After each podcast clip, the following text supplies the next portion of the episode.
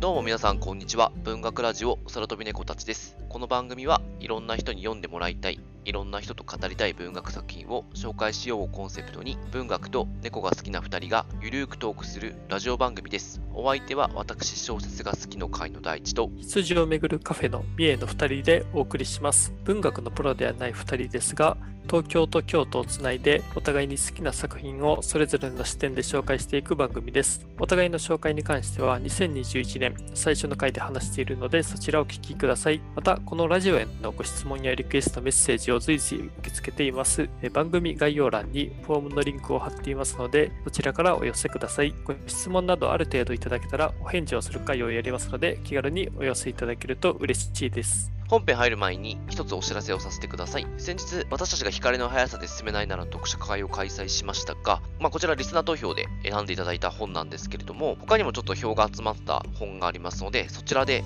ちょっと読書会をやろうと思っております。えージョン・ウィリアムズのえーストナーを課題本としてオンライン読書会をやる予定です。詳細は決まり次第告知していきますので、えーよろしくお願いいたします。お願いします。じゃあ、本編入ります。本日はですね、渋谷で目覚めてというチェコの本を取り上げたいと思います。で、こちらなんですが、えっと、私がですね、え選んだ本なんですけど、いつだったか発売した当初ぐらい結構ツイッターで非常に話題で、まあちょっと私がフォローしてる方々が結構面白い面白いって言ってたんで、ちょっと結構気になってて、まあなのでちょっとその流れで買いました。で、まあそのことをちょっと三重さんに言ったらちょっとやろうかみたいな話になったので、まあ、今回ちょっと取り上げています。で、読んでみた、あの、まあ、この後いろいろ話しますけど、かなりライトで、思った以上にちょっと当たりだったので、これはちょっとなかなか皆さんに読んでもらいたいなと思ってます。なんかね、本当渋谷がうん舞。台の小説ですけど、そこだけじゃなくて、本当になんか全体的に面白い小説ですよね。うんなんか、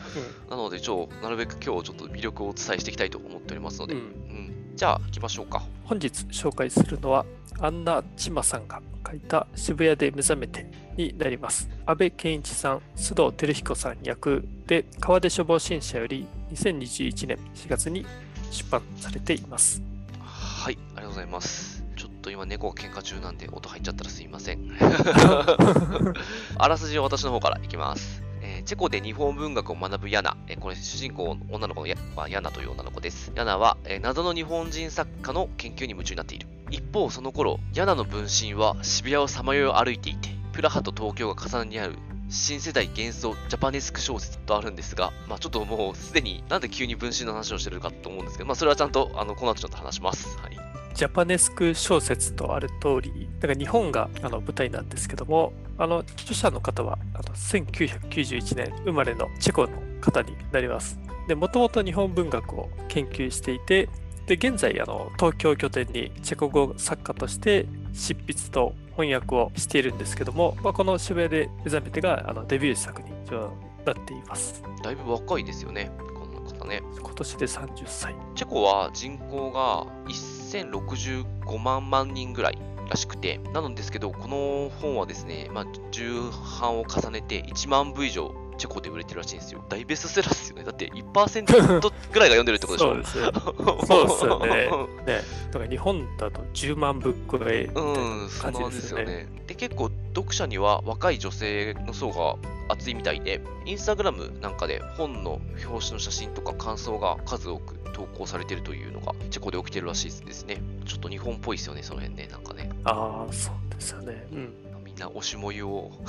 投稿するような感じですよね。でも、チェコだけじゃなくて結構ね、なんか、そのヨーロッパにひあそうそう翻訳されてね、広く広まってね、いる作品だと思いますので、えちなみにですけども、この、え著者の、えアンナ・チマさんは、あの日本文学の、え研究もあのされていて、で今あの研究テーマ、ネットで調べたんですけども、あの1960年代の日本の学生運動に関係した文学というのを研究されているそうで、チェコでもあの60年代から現代まで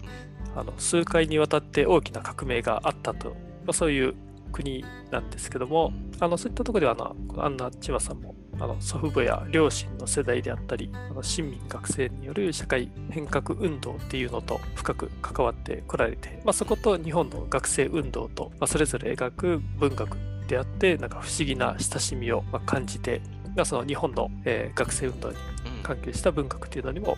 あの興味を持ち始めたみたいだと。そうですよね。チェコ、まあ、プラハの春か。何度かこの、まあ、変革運動っていうのはあって、あれですもんね、いろいろなものに支配されて、自由になって、ままあ、支配されてみたいな、なんかこう、うん、国としてもね、なかなか、まあ、ちょっと自分はあんま詳しくないんであれなんですけど、結構大変な国だなっていう印象はすごくあって、なんかそこで生まれる文学ってね、あのチェコ文学って、まあ、カエル・チャペクとかが代表的なのかなと思いますけど。とか、ビラン・クンデラとか。うんうんかって結構なんか、重々しいイメージが。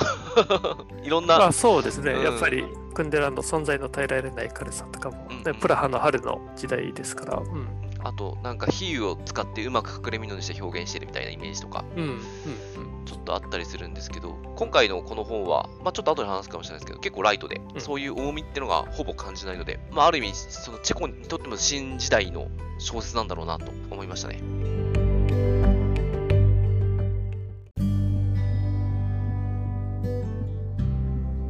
じゃあ本編いきたいと思います。今回は、えー、大きくちょっと3つ流れを作って話していきたいと思ってます。一番最初に話したいのが、えー、どんな小説かということですね。これがどういう小説かちょっと詳しく話したいと思います。で、2つ目が、まあ、この本の魅力って何だろうってところをちょっとお話しした上で、最後、ストーリーラインを解説したいと思ってます。ストーリーラインなんですけど、もう当たり前なんですけど、結構ネタバレするとつまんなくなっちゃうので、途中までの話をちょっとしつつ、最後、こう、お楽しみは残しとこうと思っておりますので、ネタバレは最後しませんので、まあ、ご安心していただければなと思います。まず、どんな小説かってお話をしたいと思います。この小説なんですけど、舞台は、大きな舞台はプラハと渋谷。に分かれているんですが、途中でですね、このヤナが研究している近代文学の話が入ってくるんで、まあ、結構その近代文学の作家が住ん、あの、ヤナが研究している作家が住んでた川越がですね、結構出てきたりして、あの、物語の中でプラハ、渋谷、川越みたいな、なんか、あの、ごちゃごちゃになっていく感じが構造的にすごく面白いです。で、まあ、プラハで大学生になったヤナが、えー、1920年代に活動していた、まあ、大正昭和初期の作家、川下清丸という作家について調べていくっていうのが、まあ、この本のメインストーリーで、メインのとこですね。なんですけど、えっと、これですね、ヤナが一回、17歳の時に東京に1ヶ月遊びに来てた時期があったんですけど、あこれはもう、その女子大生になる前のヤナがいたんですけど、なぜかその時にですね、あの、東京に留まりたいという 思いが強すぎて、東京の渋谷にですね、閉じ込められてしまいます。あの、思いだけが幽霊となって。だから、大学生になったヤナはそんなこと知らないんですけど、17歳のヤナの魂、分裂した魂がですね、ずっと渋谷にあってさまよってるっていう、この状況にあります。ちょっとイメージ今、しづらいかもしれないですけど、生き霊みたいのが一人いて、で、その生き霊がいることを本人が気づいてないみたいな状況ですね。うん、で、その生き霊はもう17歳からこう、状況が止まっちゃってるので、まあ、時間は渋谷の中でどんどん流れていってるんですけど、あの、渋谷からですね、出られないっていうあの渋谷から出ようとすると、ハチ公前に戻ってくるっていう、なかなかこう、あの、まあ、ちょっとファンタジーな要素ではあるんですけど、そういう状況にあるものがいます。まあ、閉じ込められちゃって、もうずっとですね、眠ることも食べることもできない状況で生きていて、なかなかいろいろ追い詰められていく幽霊ヤナなんですけど、幽霊ヤナはですね、この渋谷でバンド練習してるバンドマンのことをちょっと好きになっちゃうっていうか、追いかけ始めますね。これが、ヤナは、まあ、ものすごく日本文学を愛してるとか、日本のカルチャーかなを愛してる女の子だったんで、ちっちゃい頃からですね、これまあ父さんの影響なんですけど、黒沢明の映画とかばっか見てて、でそこに出てくる中台達也が大好きだったんですよ。その渋谷で見かけたバンドマンが、その中台達也に似てるみたいになって、まあ幽霊なんで見つからないんで、後を追いかけてこう、まあストーカー、ストーキングしていくパートがあるんですけど、なんかその辺がちょっと面白いんですけど、まあ、そういう話がこう、ちょっとこう、交互に展開してきますね。そんな中に、ヤナが研究している川下清丸の短編小説、恋人っていう小説があるんですけど、これがですね、小説内小説みたいな形で、あの、ヤナがどんどん訳していくんですけど、それが随時、あの、挟み込まれていく感じがあって、プラハ、渋谷、そして川下清丸の、川越を舞台にした小説っていうのが絡んでいく構造になっていて、なかなかここはです、これはですね、あの、引きつけられる、出し方が結構うまくて読み進めてしまうポイントではありましたね。で、この3つ、プラハ、渋谷、川越舞台の小説あるんですけども、やっぱり、あの、主人公のヤナが、あの、ちゃんと関わってるんで、まあ、ちょっと川越の小説内小説ですね、そっちはあのまた独立はしているんですけどもあの結構、まあ、ヤナというキャラクターがそれぞれの舞台で登場してくるんで結構その話自体分かりやすいところはあるかなと思います、ま、ちょっと最初の方とかはねどういう設定なのかって思うところあるかもしれないんですけどだんだん読み進めていくうちに、まあ、混乱もしづらく、まあ、読めていけるかなと思いますね。この出てくる渋谷なんですけど、もちろん著者のアンナさんの架空の渋谷なので、タイトルがカタカナ表記の渋谷になってます。で、中は漢字の渋谷なんですけど、タイトルだけはなんか渋谷は架空だよっていうことで、カタカナ表記になってますね。なんですけど、これ、結構著者のアンナさんやっぱ日本に住んでらっしゃった時期もあるので、あ、日本に留学してたのか、していた時期もあるので、描かれてる渋谷に私はほぼ違和感はなかったですね。あ、とか日本か。まあいろいろベースになってるものあるんだろうなと思うんですけど、老人ホームとか出てくるんですけど、結構そのあたりもなんか違和感全くなく。僕はあの渋谷って今まで何度か行った程度なんですけど、そっか、そうですよね。うん、そうですね。まあ、普段は京都にいるので。そうだ よね。そうだよね。結構なんか自分の中のイメージと、なんか小説の中のイメージがね、近いというか、あ確かにその通りだなって思うところは。なるほど。ありましたね。なんか街中にビジュアル系バンドの人が うろうとしてるとかなかなか京都ではないですからね。あ、そっか、そうですよね。そうだよな。そう、ね、あの、渋谷の描き方うまいなと思ったんだよな。その、なんか、うん、ビジュアル系バンドの人とかね、まあちょちょっと過剰に書いてる感はちょっとあったけど、でも、まあ、そういう人いるしな、みたいな、なんか そうですよね。うん、まあ、渋谷やったらね。いや、いるいるいる。うん。と思った。うん。ゼロじゃないからさ。なんか、その、そういう人ってばっか溢れてるわけじゃないけど、ゼロじゃないからさ、なんか、あの、なんか納得しました。納得しました。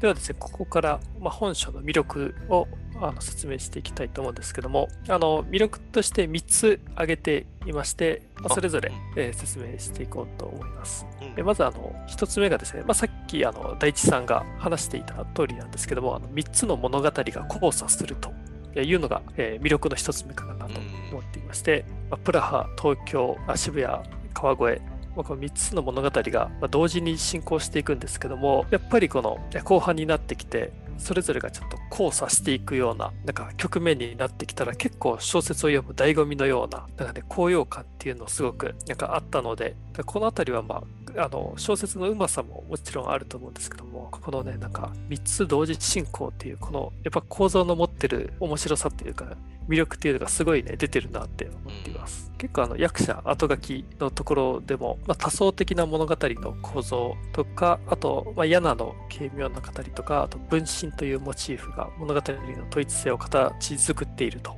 書かれているんですけどもやっぱりこの多層的な物語っていうのを導入していて、まあ、それがねもう見事になんか成功してるなっていうのをすごく感じましたね。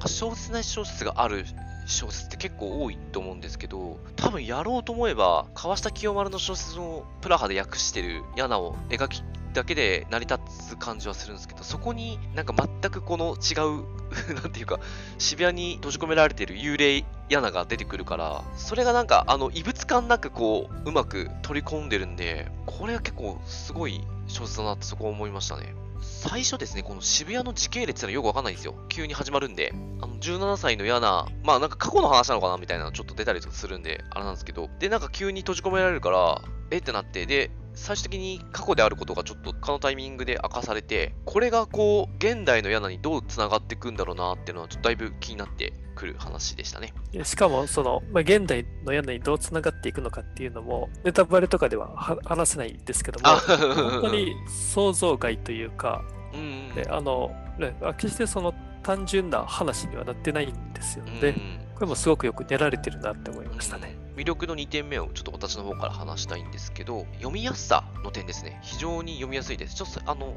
最初ちょっと話したんですけど、なんかこう、あらすじとか設定だけ読むと、扱ってるのが、こう日本近代の文学とかが結構絡んでくるんで、ややとっつきにくい印象を持つかもしれないんですけど、そのあたりもですね、非常にライトに書いているので、読みやすくて頭に入ってきやすいです。で、私、実はあんまり日本の近代文化詳しくないんですよ。全然よくわかってないんですけど、それでも全然読めた、読めたっていうか、楽しく読めたんで、あの、そのあたりはいい小説だなと思いましたね。これは2つあって、この、まあ、文体がこうヤナの一人称なんですけど、その語りが結構軽やか、ポップで読みやすさを生んでいる。あと、この小説自体がですね、この川下清丸の作品とか、なんで嫌なこうなっちゃったのとか、謎がいくつかあったりするんで、まあそれをこう解き明かしていくミステリー仕立ての小説でもあるので、ストーリーが読みやすさも生んでるってところがあって、この2点から結構読みやすいさがあるんで、本当に重さはないので、そこはこあの描いてるものに対してこういう軽さで扱えるっていうのはなかなかすごいなと思ってます。うん、確かに。チェコの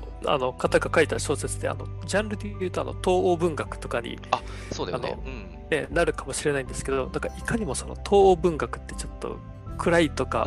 重いとかなんかそんなイメージがあったりするんですけど全然ねそことは異なっていて、ね、なんかすごいまあポップだしでなんかジャパネスクな新世代小説って、まあ、これもちょっと役者の後書きで書かれてるんですけども。まさに新世代小説って言葉が似合いますね。うん、ねなんかね本当爽やかで、ね、爽やかで面白いっていうね、ではですね、ちょっと魅力の、えー、3つ目になるんですけども、えー、これはあのチェコからの日本であったり、日本文学への思いっていうのがあのひしひしと感じたというのがありまして、まあ、あの作品の中でも日本文学を研究するあのヤナやあとクリーマという大学院生もいるんですけども、まあ、その2人がその日本文学に打ち込む姿勢とかってすごいもうあの良くてこれあの読んでいてすごい、まあ、ワクワクしながら読めたんですけども、すごいあの日本への思いを感じていて、あと作品の中であの日本の作家がすごくたくさん登場してきます。まずあの村上春樹、村上龍という、あこれはあの定番の2人かなと思うんですけども、なんかそこだけじゃなくて、あの高橋源一郎とか、あのミステリー作家の島田宗司とか、であとあの、まあ、大正や昭和の、まあ、近代文学のところから横光、えー、リーチ、川端康成や、あとはあの、まあ、カルチャーというところですかね、なんか、えーと、小説以外のジャンルでも漫画のナルトとかですね、あとちょっともう古い映画ですけど、あの三船敏郎とか、まあ、さっきありますけど、中台達也とかですね、うん、えー、結構そのね、作者の好みというか、そこがね、バンバン出てますよね。うん、面白いですよね、ここね。チェコから見た日本っていうか、なんだろうな、あ、チェコから見た日本じゃないか。なんかチェコにおける日本カルチャーのなんかこう浸透具合が結構面白くて、えー、ヤナが結構幼い頃からちょっと最初一応描かれるんですけど、第一章かな？では結構幼い頃からダッと描かれるんですけど、大学受験するときに、この日本文学科なのかな？を受験するときに、結構倍率高いんですけど、受験会場に結構いろんなやばいやつがいて、あれね、めっちゃ面白かった面白い。ね。なんだっけ、犬やしゃの格好したやつとか。そう。なんかあの、ピカチュウとか忍者とか ロロリータとかいて。どう、なんなんだよとか思いながら。そうそうそう。いや、これね、嫌な、あの、その日本の、えっと、専攻かな、そこってすごい倍率倍率が高くて、うん、もう朝から夜までずっと受験勉強してきて、いよいよ受験日当日だって言ったら、なんか周りがめっちゃふざけてた、ね、しかもなんかあれだよね、やゆよう、なんだっけ、やゆよう、やゆようなんか練習してる女の子、その隣のね、そうそう受験生の受験を一緒に受ける隣の女の子はずっとやゆよう、やゆようって言ってる。そうそうそうそう 結構その受験会場超面白かったっすよね。そうそうそう。そことかね、めっちゃ笑いました。うん。なんかこう、ああ、やっぱり日本ってそういう感じなんだとか思ったりするんで、結構面白かったですね。うん、海外から見ると。ね、ね、結構この、まあ、作者のアンナ・ツマさんっていうのも、あの、なんかカレル大学のなんか日本研究学科という、うんうん、まあ、実際にそのチェコの、ね、そういう日本の研究できるまあ、大学で学ばれた人なんですけども、なんかその小説書くときも全然あの知らないキャラ設定とかじゃなくて、結構その自分のなんか青春時代というのかな、なんか自分の経験してきたことをあの作品に落とし込んでるっていうのをインタビューとかであの言われていたんで、うんうん、結構ね、そういったところでリアリティを感じたんですよね。そうだよね、ここで。うん、多分実際、受験会場こんな感じなんだろうね。そうそう。とか、ね、その本当に、このヤナが高校時代かな、なんかすごい、もう日本の映画とかにハマって、あの財布に三船敏郎の写真入れてたとか。うん、なんか妹と二人で黒澤明の映画をフリーズさせて、その三船敏郎の筋肉を見てるとか。なんか、そうですよね。結構やばいなって、やばい。いや、そうですよね。うん、多分実体験なんでしょうね。なんか日本への愛をいろいろ感じる小説なんで、そのあたりはもっと面白いですね。ね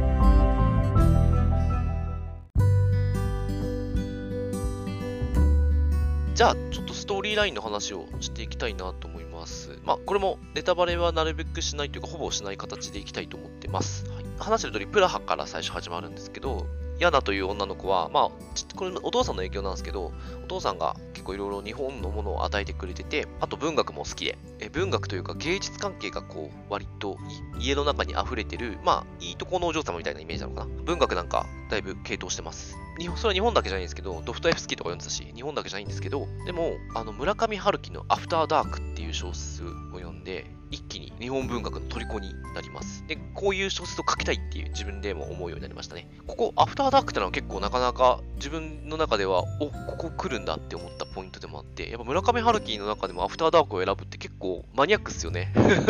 なんか、うん、うん、そうですよね。それがきっかけっていうのはまたすごいですよね。もっとさ、なんだろう、ねじ巻き鳥クロニクルとかさ、夢のカフカとか、うん、あの辺りが結構引っかかるのかなと思ったら、アフターダークなんだ。あ、アフターダークでこう渋谷の話でもあるんで、あれ。それで渋谷かっていうのをちょっといろいろ自分の中で落ちたところもありますけど、あ、まあだから多分、えっと、アンナさん自体も多分、アフターダークにだいぶ最初ハマったんじゃないかなと思いますね。で、え彼女は、えアニメ、漫画にハマったりとかして、最初日本語の勉強していきます。で、日本学を専攻したいので、えプラハの大学に、さっき話したあの、とんでもない受験会場をくぐり抜け、入学していきます。大学2年生の時に図書館で川下清丸というあの大正昭和の作家を知れます。で、この作家の分裂という作品を読むんですけど、これがですね、ある殺人事件を追ってる男を描いた、えー、小説なんですけど、その男がその殺人殺人事件になんていうかこう、ハマってしまうあまり、その殺人事件が起きた四国に魂がこう、離れて、囚われてしまうっていう話なんですね。で、なぜかヤナはそのことに対してもものすごく引きつけられます。川下清丸っていう作家を調べていくんですけど、全然情報が出てこない。なんとかですね、川下の他の短編、恋人というものを入手して、これを、まあ、苦労しながら、まあ、なかなかやっぱり日本文学専攻したとしても、こう訳すのが難しかったりするんで、えー、結構な思いをしながら訳してきますね。この最初にこのヤナが、この分裂っていう作品で、こう、魂が離れていく作家を描いた物語に引き付けられている時にはまだ明かされてないんですけど、もちろんこれは、もともと渋谷に自分の魂があるっていうのがこう影響してるだと思います。川下清丸を調べていってるヤナは、日本文学にめちゃめちゃ詳しい男がこの大学にいるんですよ。そいつがクリーマーって男なんですけど、ビクトル・クリーマーっていう陰性がいるんですよ。で、そいつは結構クレイジーなやつで、なんかクレイジーっていうか、なんつうのかな。えっと、まあ分かりやすいっちゃ分かりやすいんだけど、ちょっと変わったやつで、ある日本文学者がこの大学に来て講演を行った時に、あの、その時鉛筆落としたりとかして、なんか落ち着かない態度で、なんかこいつちゃんと聞いてんのかよみたいな感じだったんだけど、最後の質問がめちゃくちゃ的確だったりとかして、一緒に経営したアナは、あ、この人とちょっと話そうと思って話しに行くんだけど、もう結構態度が悪くて、お前の専門なんだよみたいな感じで聞かれて、ヤナが、日本のミステリー小説って言ったら、もうそ、その段階です。もうすぐ見下してきて クリーマーが。それだけで。で、なんかクリーマーは結構、その、なんていうの、文学研究してる俺の方がなんか、偉いじゃないけど、まあ。でもなんか見下してるところありますよね。尊いというか、なんていうのかな、なんていうか、あの、いわゆるチェコでこうさっき受験会場に溢れてたナルトとか犬やしとかのコスプレとかするような連中とか、まあ、そういうものにハマってる連中を見下しててでもうこういう俺みたいに近代文学をあの研究してるやつの方が偉いんだぜみたいな空気をすごい出してくるあのやつで結構嫌なやつだなっていう感じはするんですけどでもめちゃめちゃいろいろ詳しいし頭もいいので、えー、ヤナはいろいろ川下清丸に関しても行き詰まってしまったので頼ろうとするんですよ。でクリーマーにメールを打つんだけどメールが返ってこないで、自分でこの川下清丸の恋人という話を訳していくんだけど、まあ、それでもなかなかこの川下清丸の、まあ、訳すことはできるんだけど、その情報が少なすぎて、もう研究が進まなくなっちゃうんですよね。こうどう、どうやってこの人にアプローチしてたらいいんだろうみたいになってくるんだけど、結局このクリーマーと偶然会った時に、ヤナがそういう近代文学を訳してるっていうのを知って、クリーマーが急にヤナに興味を持ち出すっていう なんか、現金って言い方あれだけど、あれこいつちゃんとしてんじゃんみたいな、なんか、なんか、できて、で、ヤナもそれにちょっと乗り出して、なんかこの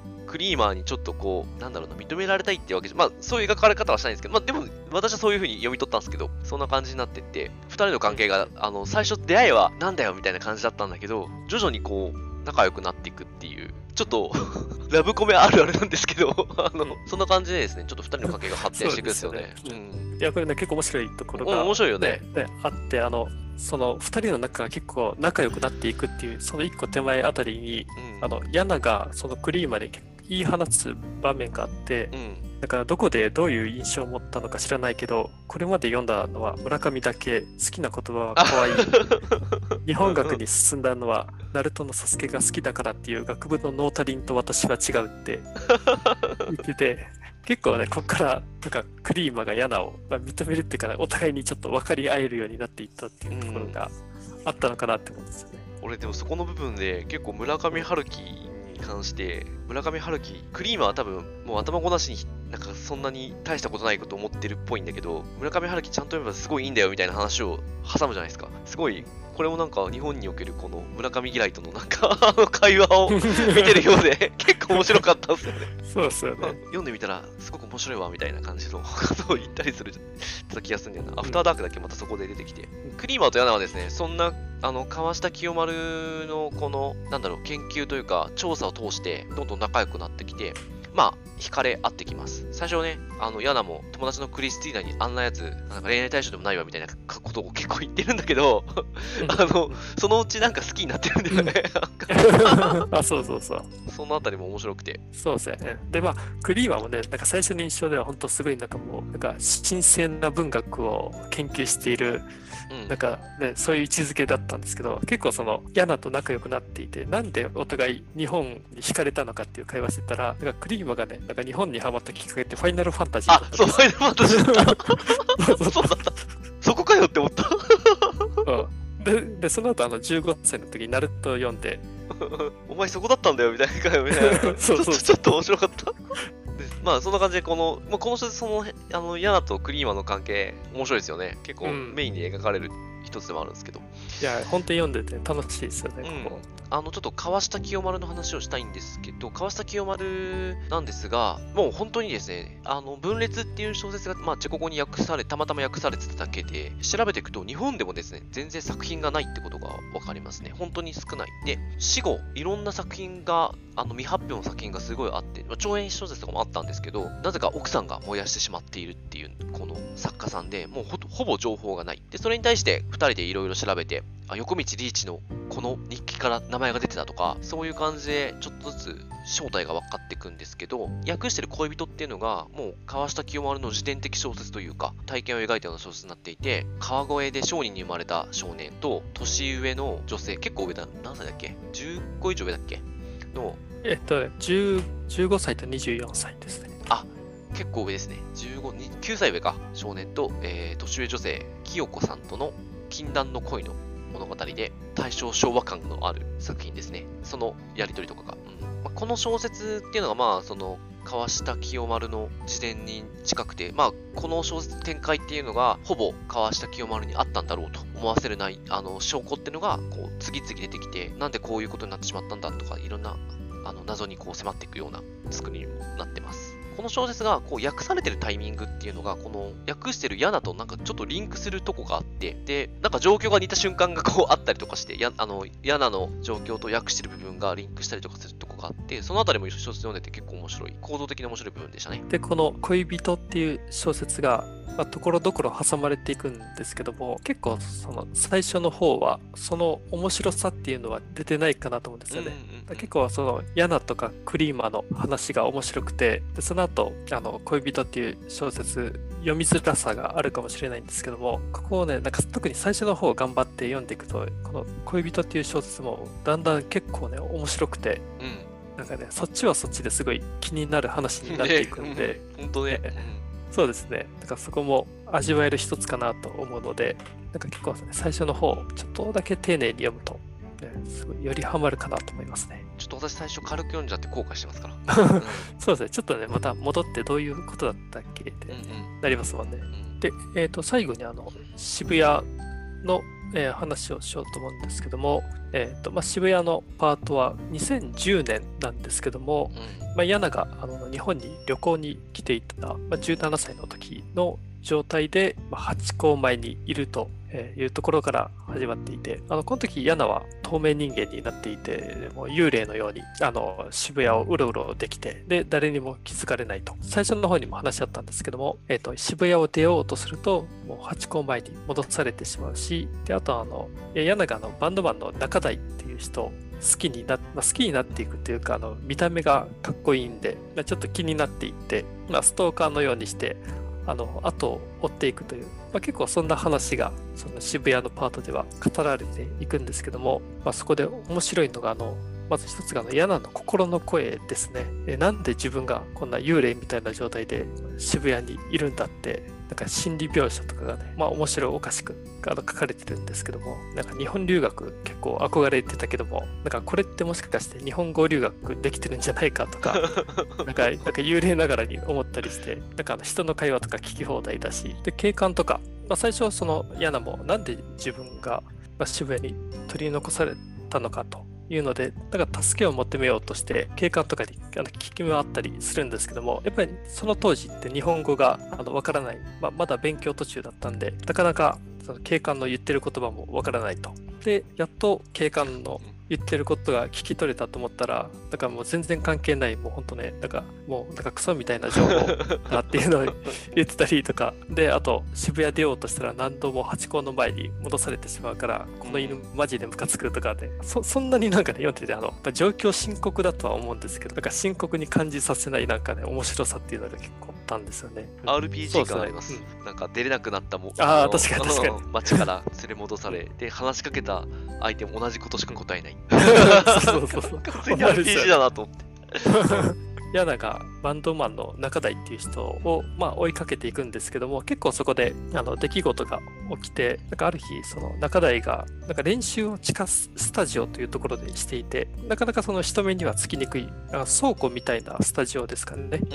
んだからそこにあの入ってた時にちょっとあの閉じ込められてしまって電源の問題なのか何なのか。でちょっとそのたまたまその管理してる人たちがあの休みだったりとかでちょっと周りに人がいない状況でで、まあ、2日3日ぐらいその中台が地下スタジオに閉じ込められてでヤナが助けようとすると。ででも幽霊なんでできることがなかなか限られてしまうと。でそこでどうなるかっていうと。ころが途中であったりして、まあ、結構これがま物語の、ね、後々影響を与えていくところには、ね、なるんですけども。この時、まあ、中台、まあ、中台とヤナが呼んでいる 男の、うん、まあ、彼女というか元カノが現れるんですけど、うん、こいつがやばいんですよ。そうですよね。なかなか人としてやばかったですね。どうやばいかちょっと読んでもらいたいんで、あんま詳しく語んないんですけど、とにかくやばいっす。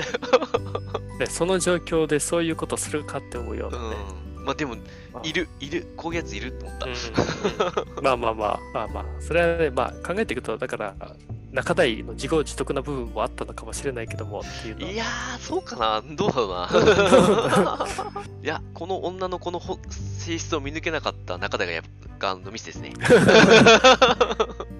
まあそうかもしれないですね。うん、うんそうですね。まあ、そんな感じで、ヤナは、あの、最初は、なんかね、中台をあの追いかけていたんですけど、結局7年くらいかな。なんか7年くらいもう渋谷に閉じ込められていたんですけど、あ、そうだね。うんうん、そうそう。ある、ある時、その渋谷でばったり、あの、クリーマに出会うんですよね。うんうんうんうん。これで、えー、現実世界のヤナに、プラハで描かれてるヤナの時代に追いつくって感じですよね。うん、そうですね。うん、うん、まあ、そのプラハにいた、まあ、ヤナとクリーマの2人は、川下清丸の研究、まあ、調査をしてたんですけど、なんかその途中でクリーマがあの日本への留学が決定して、で、まあ、俺はちょっと留学に行ってくるっていう、まあ、そういう流れになってたんですね。で、その後、あの、まあ、渋谷のパートに戻って、まあ、その幽霊だった柳が7年ぐらい過ごしている間に、日本に留学に来たクリーマとたまたま渋谷でも出会って、で、なぜか、あの、嫌な幽霊で誰も見えないんですけど、クリーマだけは嫌なの姿が見えていたっですね。で、そこでクリーマが川下清丸の話をして川越に行こうと。まあ、ちょっと嫌な渋谷を出ると、あの、八甲前に戻されてしまうんですけども、まあ、それをちょっと回避できる手段っていうのを、あの、まあ、見つけて、渋谷を出て、あの、埼玉の川越に行って、で、そこにあの、川下清丸のお墓があるんで、まあ、そこにお墓に行って、まあ、謎大きいサッカーのの謎に迫っていこうっていうね、なんかそういう展開に頑張っていると。これ以降はもう結構大きなネタバレになってくるんで、ちょっとここまでにしときましょうか。そうですね。うん、ただここから先がね、もうめっちゃ面白かった、面白いよね。うん、結構私このクリーマー、ほんと最初嫌なやつだな、みたいな。うん、あやっったら、最終的にこの辺まで来ると、なんかすごい感情移入っていうか、めっちゃいいやつじゃんって思っちゃったりして、そうそう。いや本当ね。そう、もうめっちゃ高青年に思えたんですよねうん。完全に耳をすばすば状態になってるからね。いや、でもわかるな、そう。いや、クリーマーね、本当なんか好きになりますよね、これ読んでたら。完全にあの甘沢星人になってましたね。いや、確かにね。まあちょっとそれ置いといて。で、まあまあうんラストなんですけど、これ、あの、いろんな話がこうぐちゃぐちゃにはなりつつ、こう解き明かされていく部分も結構あって、かなり読後感は私かなり良かったですね。もうそうですね、結構、うん、なんか、やっぱりラストもなんか爽やかな、うんうん。ね、終わり方したなって思いましたね。うんまあ人によってもしかしたらちょっとどう思うかはそれぞれなんで、うんうんあえうんこの終わり方どうなのって思う人もいるうんとは思うんですけど、まあかなりいい読後感を持って終えられたんで個人的には安心して読めますよって言っていい作品じゃないかなと思ってます。うん、そうですね。ううんん。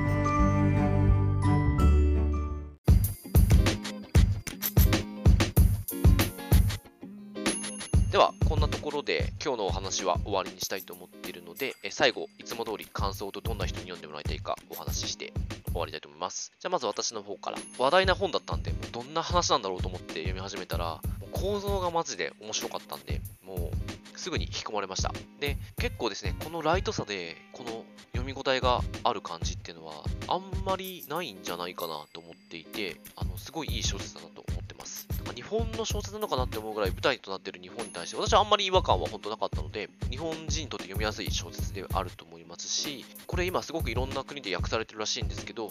あの外国人の方が書いた日本を舞台にした小説を日本で読めるっていうのはやっぱすごく幸せなことなんじゃないかなと思いました。このラジオですね日本翻訳大賞のあたりから、まあ、ちょっとマーダーボットダイアリーはちょっと除いて結構重めの作品の紹介が続いていたと思うのでまあちょっとライトな小説を読みたいって人にはかなりおすすめなんじゃないかなと思うのでぜひ、え手に取っていただきたいなと思います。まあ多少やっぱり高いんですけど手に取っていただけたらなと思っております。えっ、と、僕は日本文学への思いにあふれている小説だなと思って読んでいました。まあ、中でも、まあ、プラハであのヤナとクリーマが川下清丸を調べていく過程っていうのをすごいあのワクワク、えーしましたし、えー、と日本が、まあ、渋谷ですね渋谷が舞台でプラハ渋谷川越という3つが絡んでいくっていう、まあ、構造の面白さもあるしなんかそういったとこではもう他にはない小説かなと